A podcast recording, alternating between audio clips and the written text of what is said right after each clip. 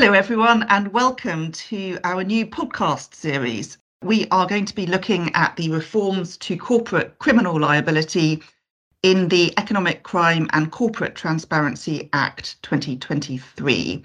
My name is Susannah Cogman, and I'm a partner in the Corporate Crime and Investigations team in London at Herbert Smith Freehills. I'm delighted to be joined today by two of my colleagues. Firstly, Liz Head. Hi everyone, I'm Liz Head. I'm an off counsel in the London Corporate Crime Investigations team. And secondly, uh, Jess Chappatte. Hi everyone, I am a senior associate in the team and excited to be here talking today about corporate criminal liability. And frankly, there is nothing more exciting than talking about corporate criminal liability. Um, and I hope you all think that too. Um, I'm just going to briefly introduce the topic and then uh, Liz and Jess are going to talk about uh, those key reforms which are in the Act. And this, as I've mentioned, is the first of a series of podcasts which is going to unpack some of those concepts that we'll be talking about in summary today in a bit more detail. So the Economic Crime and Corporate Transparency Act, which we'll just call the Economic Crime Act or the Act for, uh, for brevity, received royal assent uh, just a couple of weeks ago. And it's an omnibus act which contains a number of different reforms which are relevant to economic crime.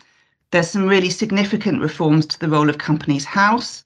There are some tweaks to the Proceeds of Crime Act. Um, there are some tweaks to uh, agencies' enforcement powers. There's a, a tranche of measures relating to crypto assets.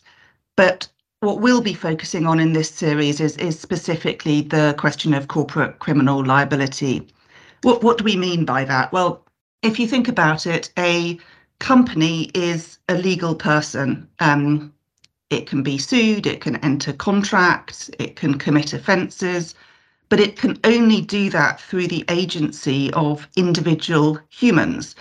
And so the question we're really trying to answer here is who is the company? Which individuals are the company for the purposes of the criminal law?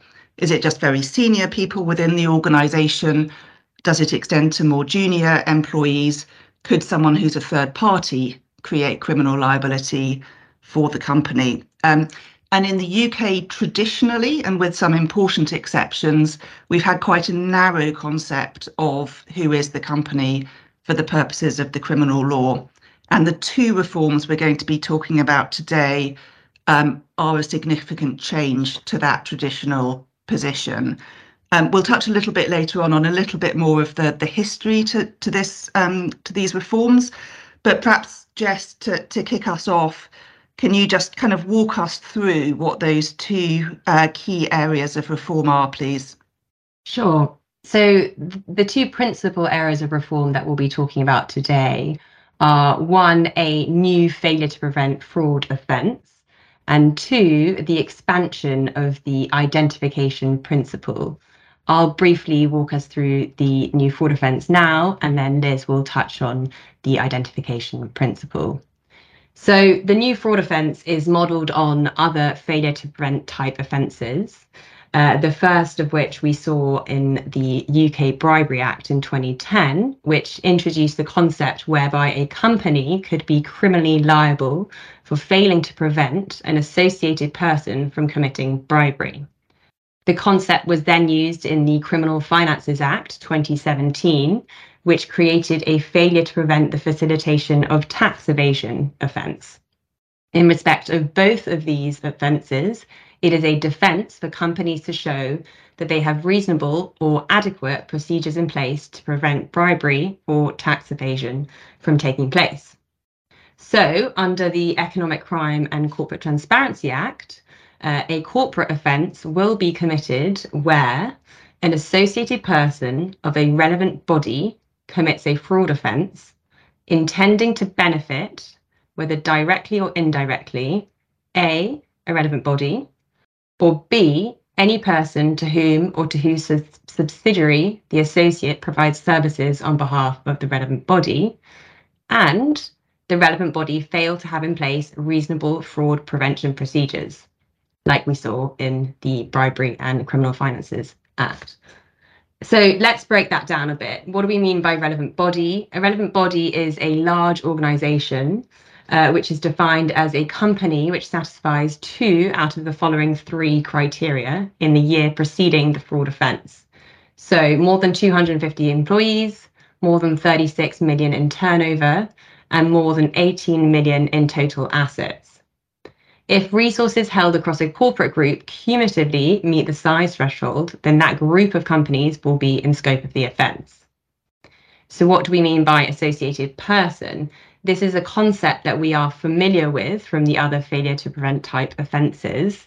Um, and in the Act, it's defined as being an employee, agent, subsidiary, or a person who performs services for or on behalf of the organisation. I'm not going to go into any more detail today because we're going to have a separate podcast on this topic. In terms of a fraud offence, the Act lists um, has a schedule. I think it's Schedule 13, where uh, which lists uh, a, a number of offences that are caught within the scope of the Act. And it also states that aiding, abetting, counselling, or procuring the commission of one of those offences would also be an offence.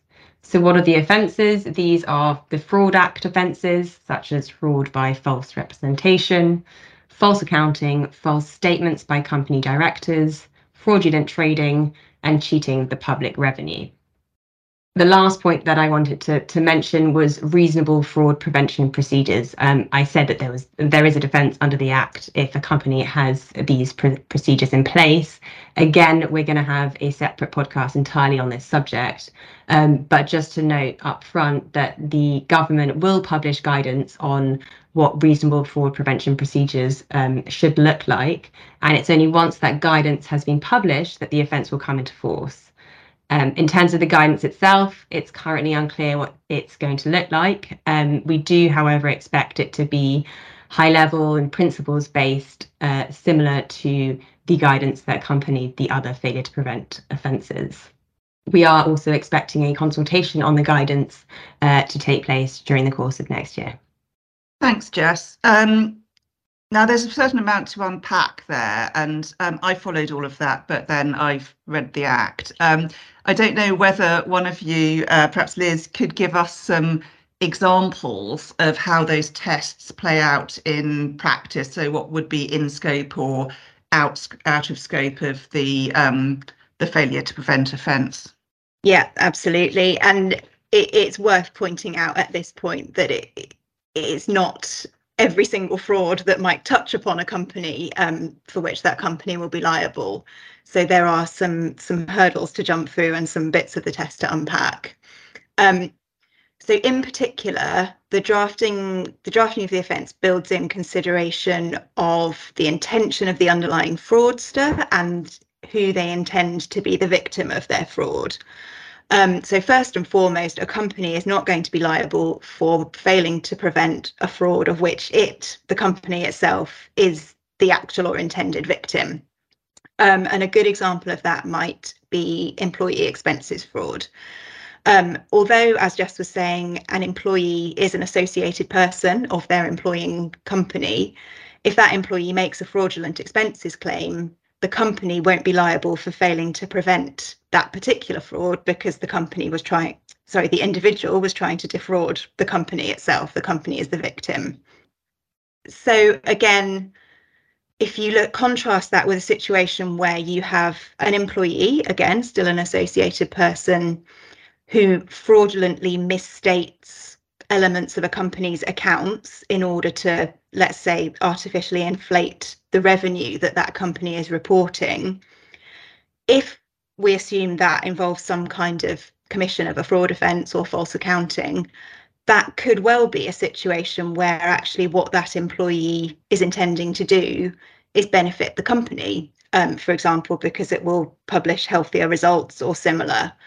And so in that situation, you have an associated person committing fraud to benefit the company and the company will be in scope of the new offence unless it can show that it's got those reasonable fraud prevention procedures in place. I suppose the other limiting factor to mention is that companies are also not going to be liable for frauds committed other than by their associated persons. Um, so let's say in this example, you have a company who finds that a fraudster has taken on its name or, or other information attributable to the company. It's used that information in some kind of scam targeting third parties. In that situation, and you know all other things being equal assuming no involvement by employees or or similar the fraudster is not an associated person of the company and the offence wouldn't come into play that's very helpful thanks liz so in a sense while this is a very broad offence and covers a large variety of types of fraud in another it's, it's quite focused on certain specific contexts rather than kind of all types of fraud that might affect a company's operations. So I think, Jess, turning back to you, you've kind of outlined the elements of the offence and the the defence, which is the reasonable prevention procedures. Um, at, at, the risk of stating the obvious, um, therefore, what does this kind of mean for companies in terms of implications and sort of practical point? So, albeit companies will will want to wait and see what the government guidance is going to look like, there are some steps that they we would recommend uh, thinking through. Uh, thinking through at present. These include firstly scoping a project of uh, so scoping a risk assessment project who is going to run it uh, which businesses are going to be covered what will a fraud risk assessment look like how what are the company's main fraud risk areas, um, mapping the existing controls that are relevant to fraud. Um, and those are probably the kind of key areas that I would uh, start with at, at present. And then I expect, as I said, companies will want to wait and see uh, what the government guidance looks like.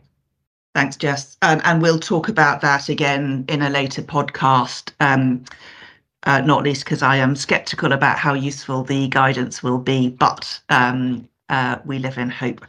Um, but talking about scoping that project um, and that risk assessment, uh, Liz, is this something that only UK companies have to worry about, or do non UK clients need to listen to our podcast series as well? And should they be thinking about this purely from a kind of UK lens, or you know, what what is the jurisdictional scope of this new offence? Um, so the short answer is all non non UK listeners, please do keep listening because there is some relevance to you. This is this is not just a, a UK company issue. Um, it the jurisdictional scope of the new offence is not entirely straightforward. Um, and so we are going to have a, a, separate episode looking at that as well. That's the theme of today's session. Um, I think that for now, the key takeaway for non UK companies is that as it's drafted, the failure to prevent fraud offence can apply to entities incorporated anywhere in the world. Um, and the way in which that will apply will follow the jurisdictional scope of the underlying fraud offence that's committed. So one of the key examples that's given in the, the UK government publications supporting the release of the offence is that an overseas company can be prosecuted if it has an employee who commits a UK fraud offence or who otherwise targets UK victims, which is potentially a, quite a broad test to to apply and in particular for, for our listeners to think through in practice. Um, so one of the key elements, I think, of that risk assessment process is going to be thinking about that jurisdictional lens.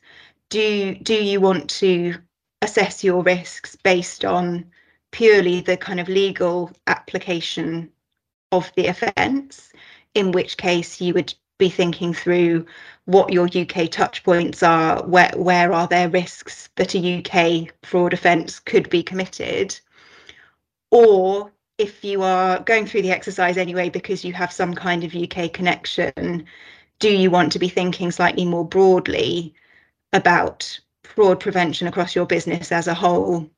And whether what you have in place is is currently fit for purpose or could be enhanced almost irrespective of whether a particular situation or control is relevant to whether this offence can apply.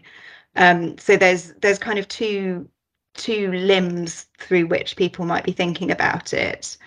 Um, but the the short answer is that it's not something that non-UK companies can avoid, and there is scope for them to be liable even where the company is based overseas, and indeed even where an employee is based overseas, if what they're doing, for example, targets UK victims.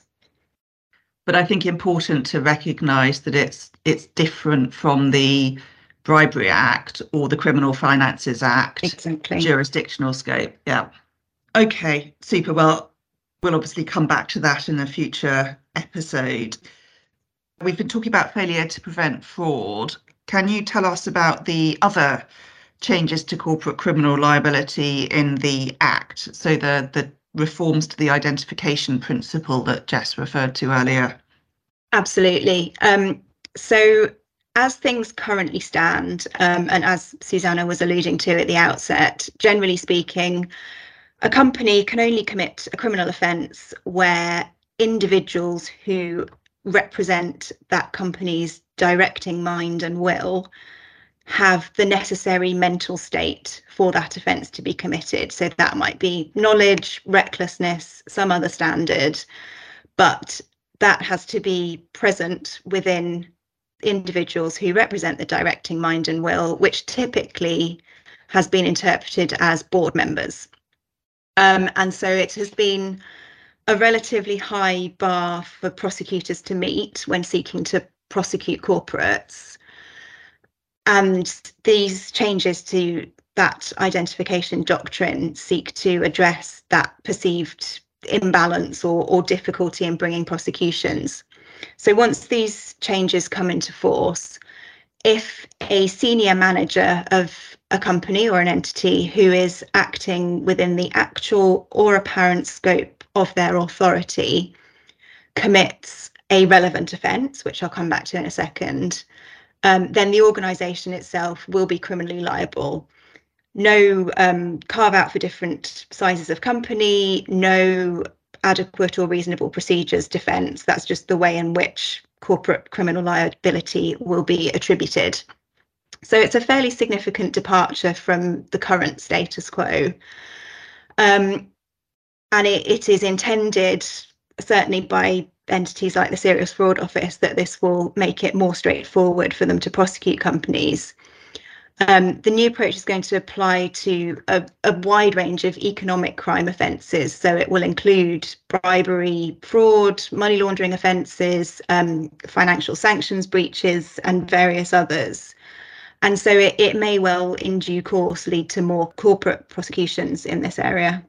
Super. Thank you, Liz. And bouncing around back to Jess, when will these various changes we've been talking about come into force? So um, I think I briefly touched on it earlier. The failure to prevent fraud offence will come into force once the government um, has published its guidance, which will be following the uh, consultation that's going to happen uh, during the course of next year. So we expect this will likely be end of towards the end of next year, even possibly early 2025.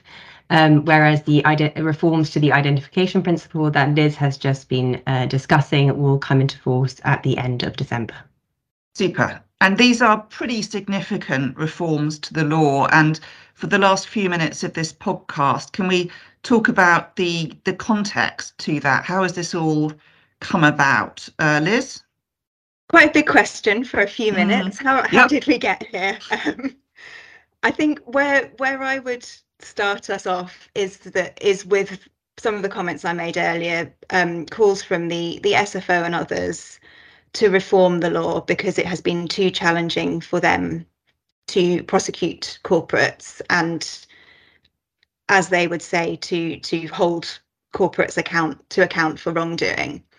Um, some momentum started to build up around this topic um, in around 2020 and that led to the Law Commission examining the issue and publishing a paper which set out a number of different options for reform of this area. So it wasn't focused specifically on failure to prevent fraud, although that was one of the options discussed in the paper. But it looked at a number of other areas in which the, the status quo in respect of corporate criminal liability could be improved. Um, we we had that paper and then things went quiet again for a little while but the the debate was somewhat reinvigorated earlier this year when the the act was making its way through parliament and a draft failure to prevent fraud offence was inserted.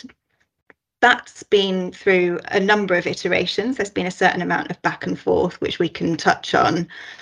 Um, but it has ended up coming into the final version along with the changes to the identification doctrine that I mentioned earlier, really with an overall policy goal of putting together a stronger package of measures that will allow corporates to be held to account for criminal activity in in ways which they haven't been to date. Should I jump in there, Liz, and refer to the back and forth between uh, Parliament. Um, I think the kind of key points that were being debated up until the last few weeks, really, uh, before the Act received royal assent, were royal assent, were uh, firstly the scope of the of um, of the offence, so which type of company would be um, uh, in, in scope, uh, a large organisation or uh, SMEs. The original proposal was to restrict uh, the scope to large organisations um, as it now does, uh, whereas a number of the um, members of the House of Lords took issue with this approach, suggesting that it should actually apply to all companies, irrespective of size. Um, the act that uh, ha has been passed uh, does, however, restrict it to large organisations. Um, the second uh, key key um, point that was being debated was uh, well, a, ma a, matter that the House of Lords attempted to introduce a uh, separate failing failure to prevent money laundering offence, uh, which was rejected by the House of Commons on the basis that existing laws already make sufficient provision in relation to preventing money laundering. So those are just two of the kind of key topics that were uh, up for debate right up, up until the last few weeks. Yeah, I think the large versus SME thing um, led to one of my favourite quotes from the debates on the bill, which was um, Sir Edward Garnier KC, who was leading quite a lot of these um, these amendments, who talked about, you know, if you have a very short burglar and a very tall burglar, um, and they both commit a burglary, you don't sort of only prosecute the tall people. Um, now, personally, I'm not sure that's the best analogy because there are all sorts of arguments around sort of proportionality and compliance burden and the fact it's actually easier to prosecute small companies under the existing identification principle anyway that sort of cut across that. Uh, but it's quite an entertaining um, analogy. Um, just to note as well on, on context, um, this does also tie into the broader kind of economic crime agenda. So for those who are avid readers on these sorts of topics, the government published their economic crime plan 2023 to 26 earlier this year, and then their fraud strategy in May 2023. Um, and certainly this gets a mention in the fraud strategy as something which uh, the government intends or, or hopes will lead companies to put those reasonable procedures in place and thereby affect the level of what is seen as an epidemic of, of fraud and scams in the UK. I'm slightly sceptical about uh, whether it will ultimately have um, uh, a significant effect on the volume of fraud, uh, but uh, we shall see uh, in uh, in due course. but look, I should wrap up now because we are at time and this is the first in a series. Um, we're going to be talking about a number of specific aspects of the offence, such as jurisdiction, uh, associated persons, and so on, and also looking at how this offence will apply in different sectors and its intersection with different um, areas of law and regulation, whether that's financial services regulation, um, whether that's the Online Safety Act uh, and so on. So do watch out for those episodes. We've also put in the show notes for uh, this episode some of our previous briefings on the progress of the bill through um, the Houses of Parliament uh, and some of the background that we've just been touching on at the end. So I hope you will join us um, to listen to those future episodes and discuss more about this uh, significant new development. And thank you very much, Liz and Jess, for joining me today. Thanks very much. Thank you.